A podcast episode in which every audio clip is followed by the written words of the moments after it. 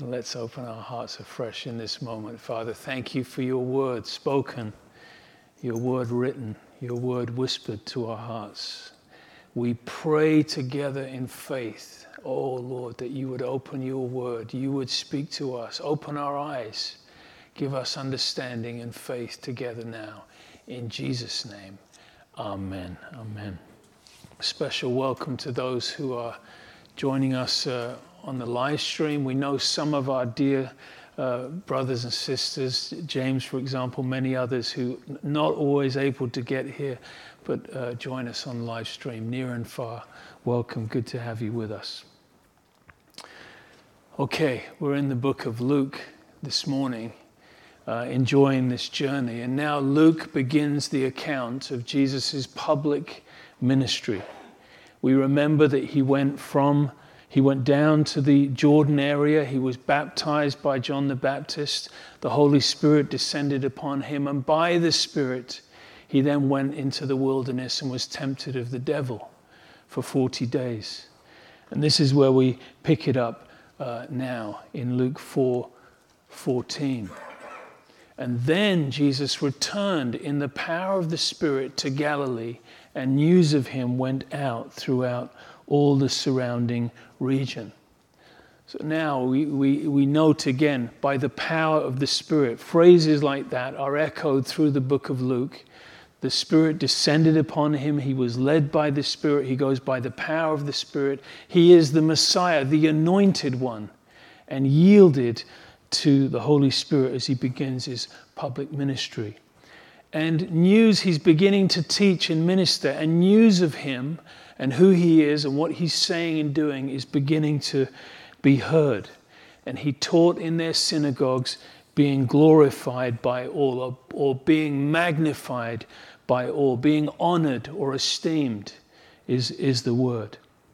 And there's an initial popular response. We can only imagine the presence of God that would have been evident when he was speaking, when he was ministering, the anointed one not relying, uh, relying beautifully and intimately on the Holy Spirit. People were amazed at his words, his power, his wisdom, all that he said, and all that he did. And Luke particularly mentions that in the region of Galilee there was an initial popularity and favor, but that's not what we find when he goes back to Nazareth where he grew up. And this is in verse 16 he came to Nazareth where he had been brought up. And we're reminded of that, that this is the place of his youth. It's, he would have grown up here as a young boy uh, on, the, on the mountain there, he, uh, through the countryside there. There's lots of biblical history in that region. There's a wonderful viewpoint. You can look from the back of Nazareth and you, you can see down across the Jezreel Valley where uh, Deborah and Barak went to battle against the Canaanites, where um, Gideon fought against the Midianites, where Saul lost his life. All of this Old Testament biblical history. You would look to the east across the Jordan, you would look to the west to the, towards the Mediterranean and Carmel. This is all biblical land and territory. This is where Jesus was raised in Nazareth. And as his custom was, he went into the synagogue on the Sabbath day. Now, this word custom, it's interesting to note, isn't it, that Jesus' custom was to go to the synagogue each, each uh, Sabbath day. The word custom, habit, practice, manner, way, commitment. This is what he did. He regularly attended the synagogue services and the public worship. The Greek word, the word synagogue, comes from a Greek origin and it means to bring together. Isn't that wonderful? The word synagogue means to bring together. It came to mean the place of assembly. And we have a place of assembly as well, right? We are told in the New Testament in Hebrews 10:25, not giving up meeting together. And interestingly enough, that word is episynagoge, synagogue. It's where we get the word synagogue.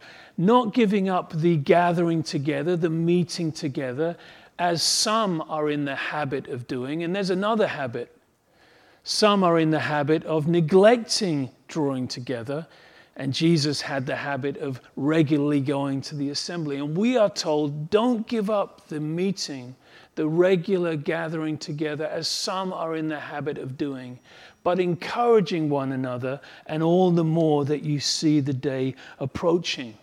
This is a good habit, a good conviction, a healthy spiritual discipline in the life of every Christian that we draw near by faith. Sometimes we have to bring ourselves by faith, even against our feelings, even against difficult circumstances, because we understand something. We believe that we could meet with God.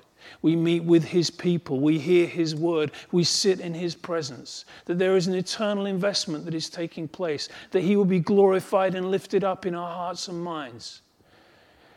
So we draw near. The synagogue was where the reading and the instruction of the word would take place. Let me not get ahead of myself. Um, in every town or village, you just needed 10 or more Jewish men, and they would start a synagogue. So eh, many, even the little villages and towns, they would have synagogues. And here, in this context, imagine this is Jesus, the Messiah, the Son of God in the flesh, going into the synagogue, hearing the word inspired by God that referred to him in the fulfillment of him must have been quite something. Remember at the end, after the resurrection, when he tells his disciples, he opens the scriptures to them and he tells them all that the prophets and Moses have written that speaks of me.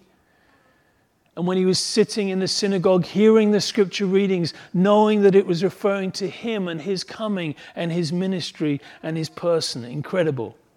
And what happened on this particular day in Nazareth, in the synagogue, the chief ruler of a synagogue would generally oversee the service, and once people were gathered, he would select certain ones to participate in that service. Often, if there was a guest speaker or a rabbi there, he would be invited to read something or say something. And Jesus, as we just mentioned, was becoming a popular teacher, and he was invited to say a word. So we read at the end of this verse here, and he stood up to read. In the synagogue, you would open the service, there would be um, a benediction, people would repeat the words, there would be the reading of the Shema from Deuteronomy 6, you know, um, O hear, O Israel, love the Lord with all your heart, etc. Then it would have been in prayers, various eulogies that would have been repeated, and then the unrolling and the reading from the Torah, from the, from the law, and from the prophets. This was the moment when Jesus stood up to read. And he particularly was, was asked to read from the prophets. So imagine this moment Jesus, the anointed one, beginning his public ministry, filled with the Holy Spirit. And in verse 17, he was handed the book or the scroll of the prophet Isaiah.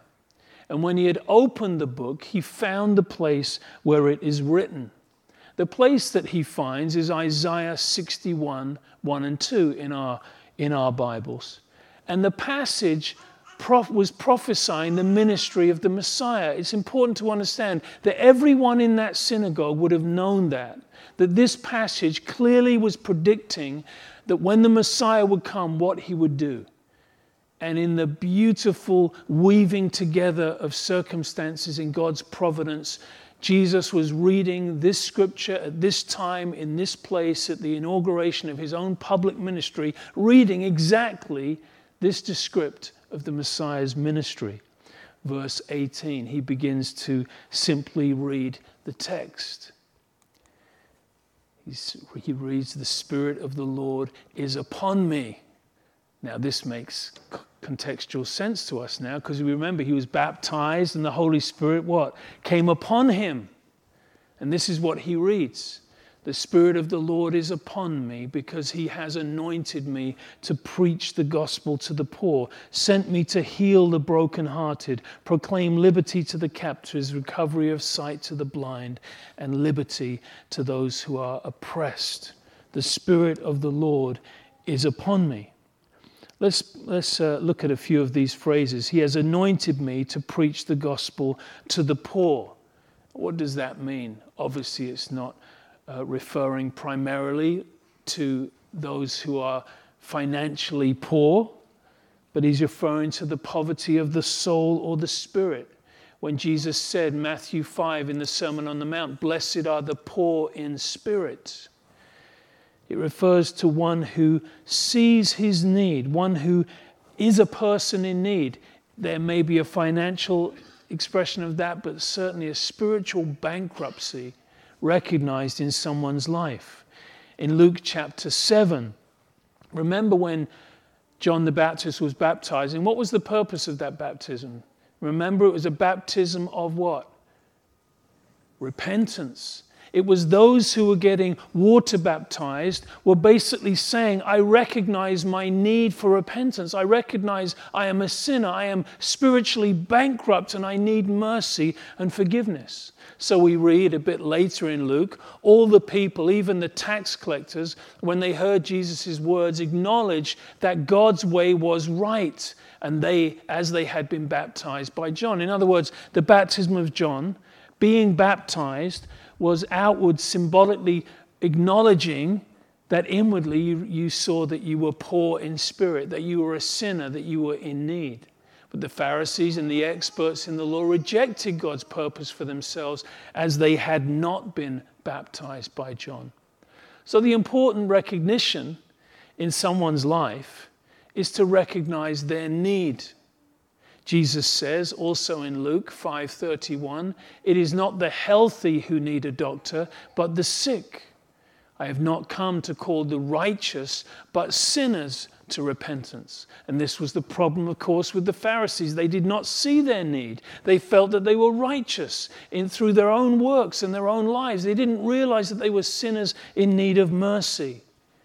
So Jesus said, I have come to preach the gospel to the poor. Let's read on in that passage. To heal the brokenhearted. And oh, our hearts get broken in life. Have you experienced that? Have you noticed that? Have you seen that? Our, our hearts get broken through relationships and through uh, tragedies and through trials and losing a lost one or sicknesses or our own failures or whatever it may be, or our hearts get broken. But Jesus said one of the reasons that he came is to heal the brokenhearted. Then he says to proclaim liberty to the captives and again, we, there was an understanding that when the Messiah would come, there would be a physical deliverance, a physically he would, he would uh, set free the captives. But more than that, deeper than that, he's referring also to spiritual needs of men. In Romans 6, it says that we were slaves to sin, but we have been set free from that. The yoke of bondage is broken through the ministry of Christ in our life. And then again, recovery of sight to the blind. Now, again, did Jesus physically restore the sight of the blind? Yes, he did. We read it through the Gospels. But it's also deeper than that. It refers to the spiritual blindness of every man. For example, in John 9:39, Jesus said, for judgment I have come into this world, so that the blind will see, and those who see will become blind. Certainly not speaking about physical blindness, right? He's speaking there again in the context of the Pharisees who thought they saw, but actually were blind. And Jesus said, I came to give sight to the blind. I remember, in fact, the night I became a believer, June 7th, 1989, at, I don't remember the time, I happen to remember the time and place when I first heard the gospel and I prayed that salvation prayer. And after the prayer, I said to the, one of the pastors uh, in this little home Bible study, I said, I literally feel as if I was blind and now I can see. And I don't know why I said that or where I heard that, but that's how I felt. And he looked at me and he said, Really? He said, Yes, of course, that's amazing. And that's how I felt. I felt as like, like Paul said, the scales falling from the eyes, seeing and understanding and knowing the truth. And then he says to set at liberty those who are oppressed, or some translations say those who are bruised. And again, the Jews under the Roman Empire, there was a physical oppression, but the spiritual reality of oppression and being bruised through life, Jesus says, I came to set people free. And these are the lives that are redeemed those who are spiritually bankrupt and poor and blind and bruised and brokenhearted. These are, this is us. This is people that Jesus has found and has restored and forgiven and healed. And, and there is a beautiful work, of course, that continues in our life. Now, then he goes on to say in verse 19, he says, to proclaim the acceptable year of the Lord, or some translations say, the year of the Lord's favor. Now, what does that mean? It's a strange phrase. Let me explain. There's an allusion here to what's called the year of Jubilee. This was something instituted on the Jewish calendar that every 50 years there would be a restart. They would hit the restart button. And everyone who had been debt were forgiven their debts. And everyone whose property had been taken, their property would be restored. And everyone who had been taken into slavery, they would be set free. It was forgiveness and freedom and liberty and restoration, the year of Jubilee. There couldn't have been any greater joy in Israel than on that day, eh, on, the, on that 50th year of the year of Jubilee. And Jesus says to proclaim the acceptable year of the Lord. This day on Israel's calendar foreshadowed the work of the cross and why Jesus came. It was the restart.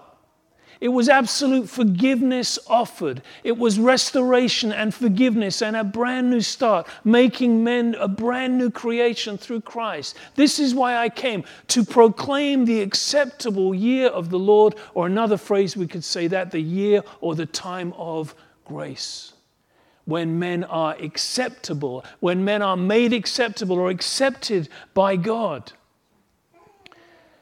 And then verse 20, he closed the book. Now, the reason this is so significant and so profound, and I was surprised to see quite a few commentators not make reference to this.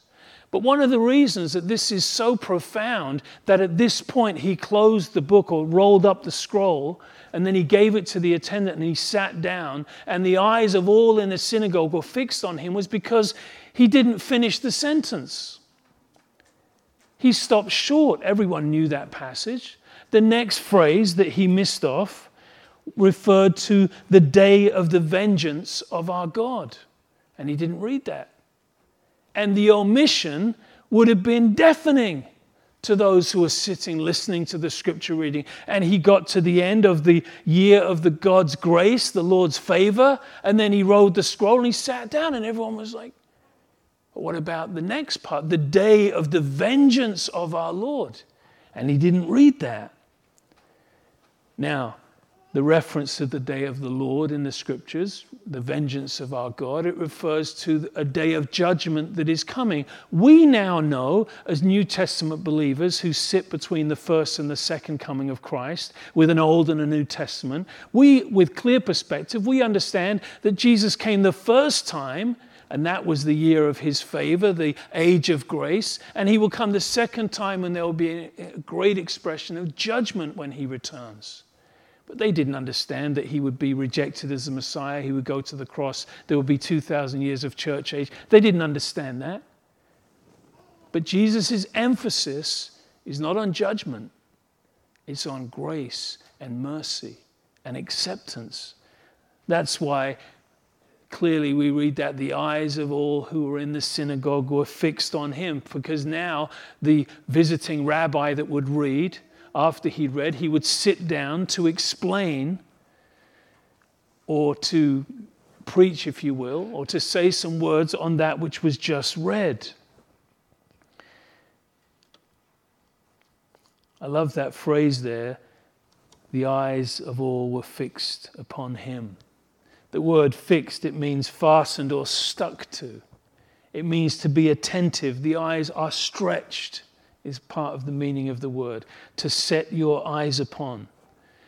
I love that phrase because I hope and pray and believe that when we gather, that our eyes are set upon Him. Our eyes are drawn to Him. Our eyes are fixed on Him.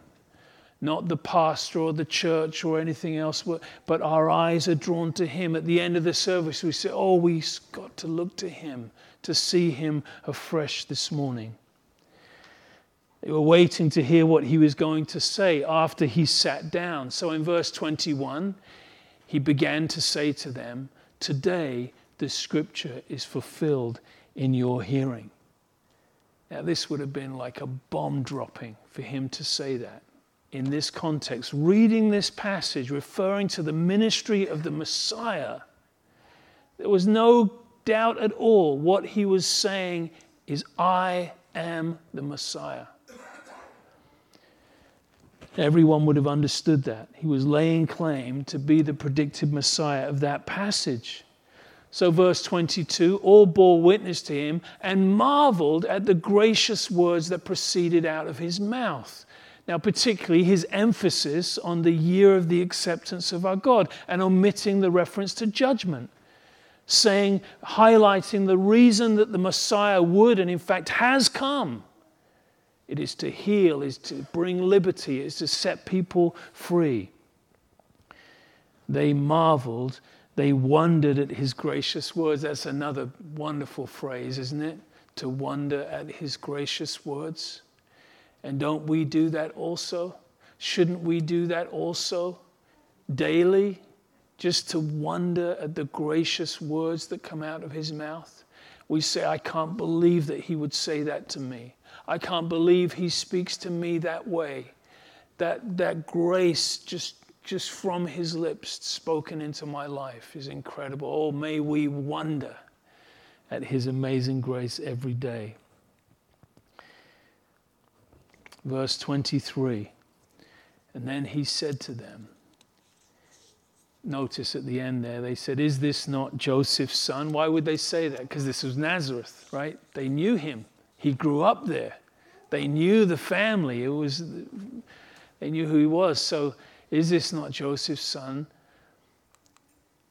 And he said to them, Oh, you will surely say this proverb to me Physician, heal yourself. Whatever we have heard done in Capernaum, and that's a little town or village on the, on the uh, northern northwestern shore of Galilee where he had where he had his main ministry. They said, We've heard what you've done in Capernaum, do it also here.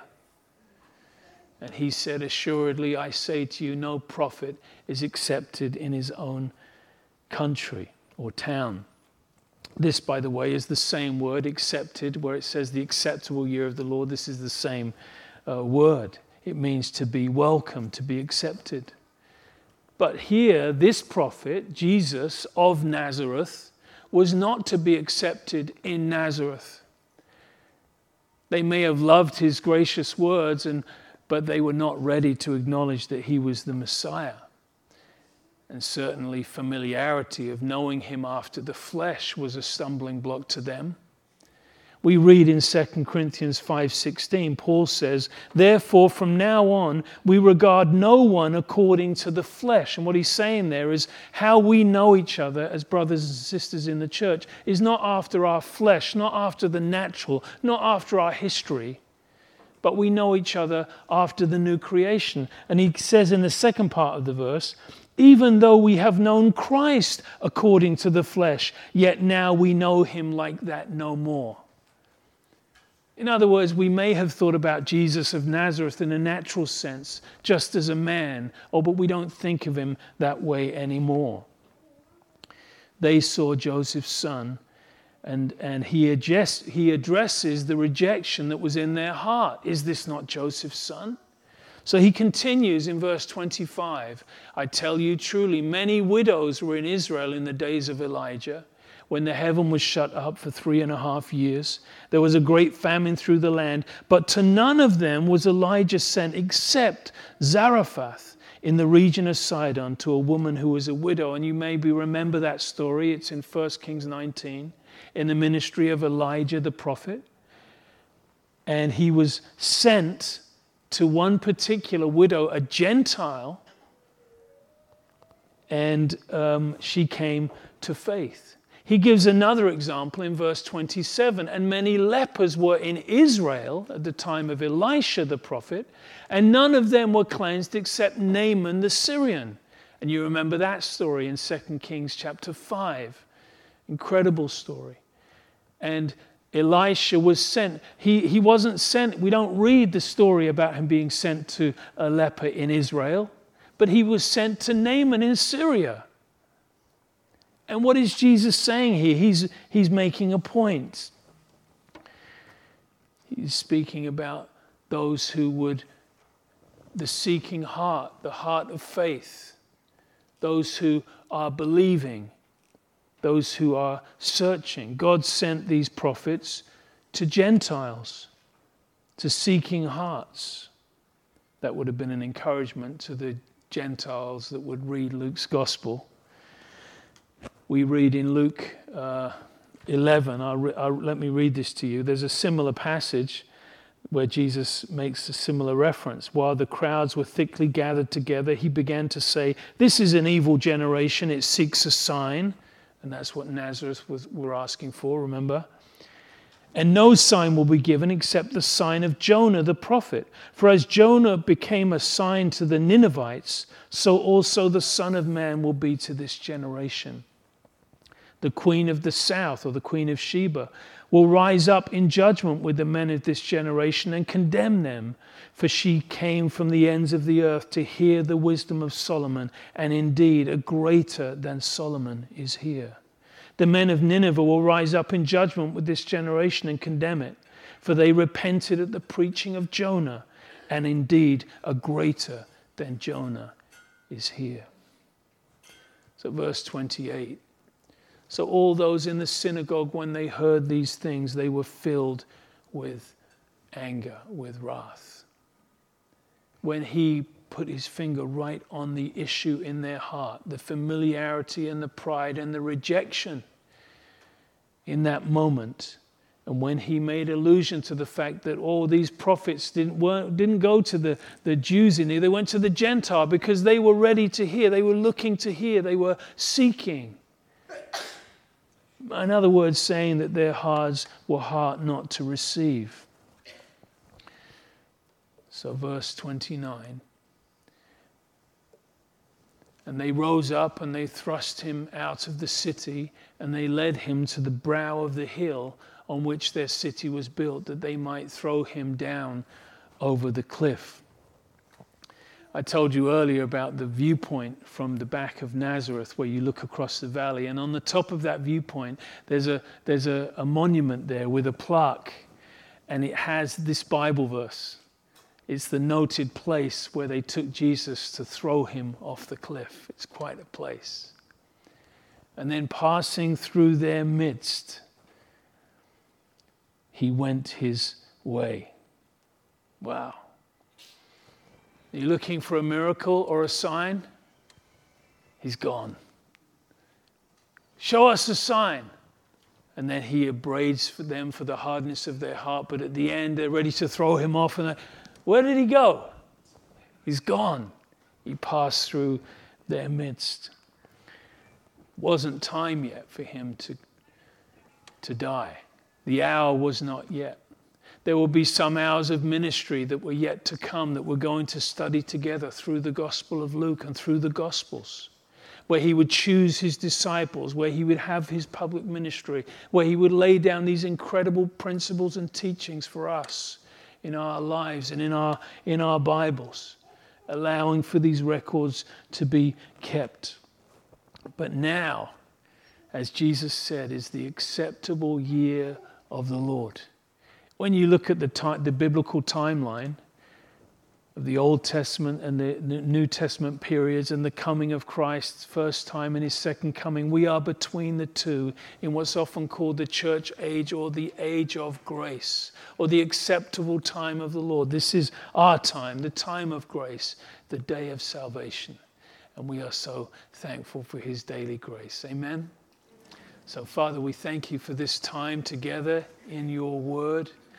We thank you how you capture our hearts, how our eyes become fixed upon you, how we wonder at the gracious words that come from your mouth. Oh, we thank you how you, how wonderfully described uh, is the ministry of the Messiah when you came here to, to forgive, to set free, to heal, to open the eyes. Oh, we thank you for your work of redemption in our lives, for the work that you've done in our hearts. And may it continue.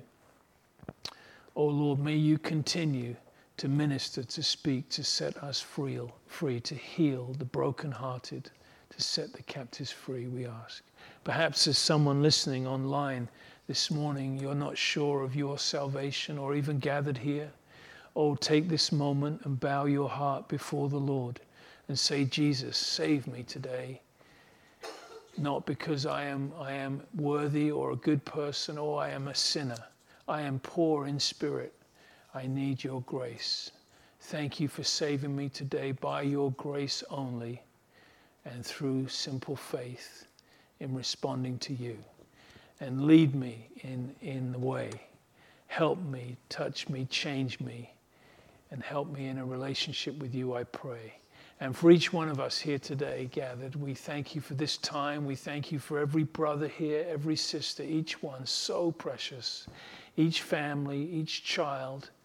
Bless, bless our families, our children, our marriages, those uh, single parents, those in their older, older years. Oh, give great grace for us as a church here. We ask and pray. In Jesus' name, amen. Amen.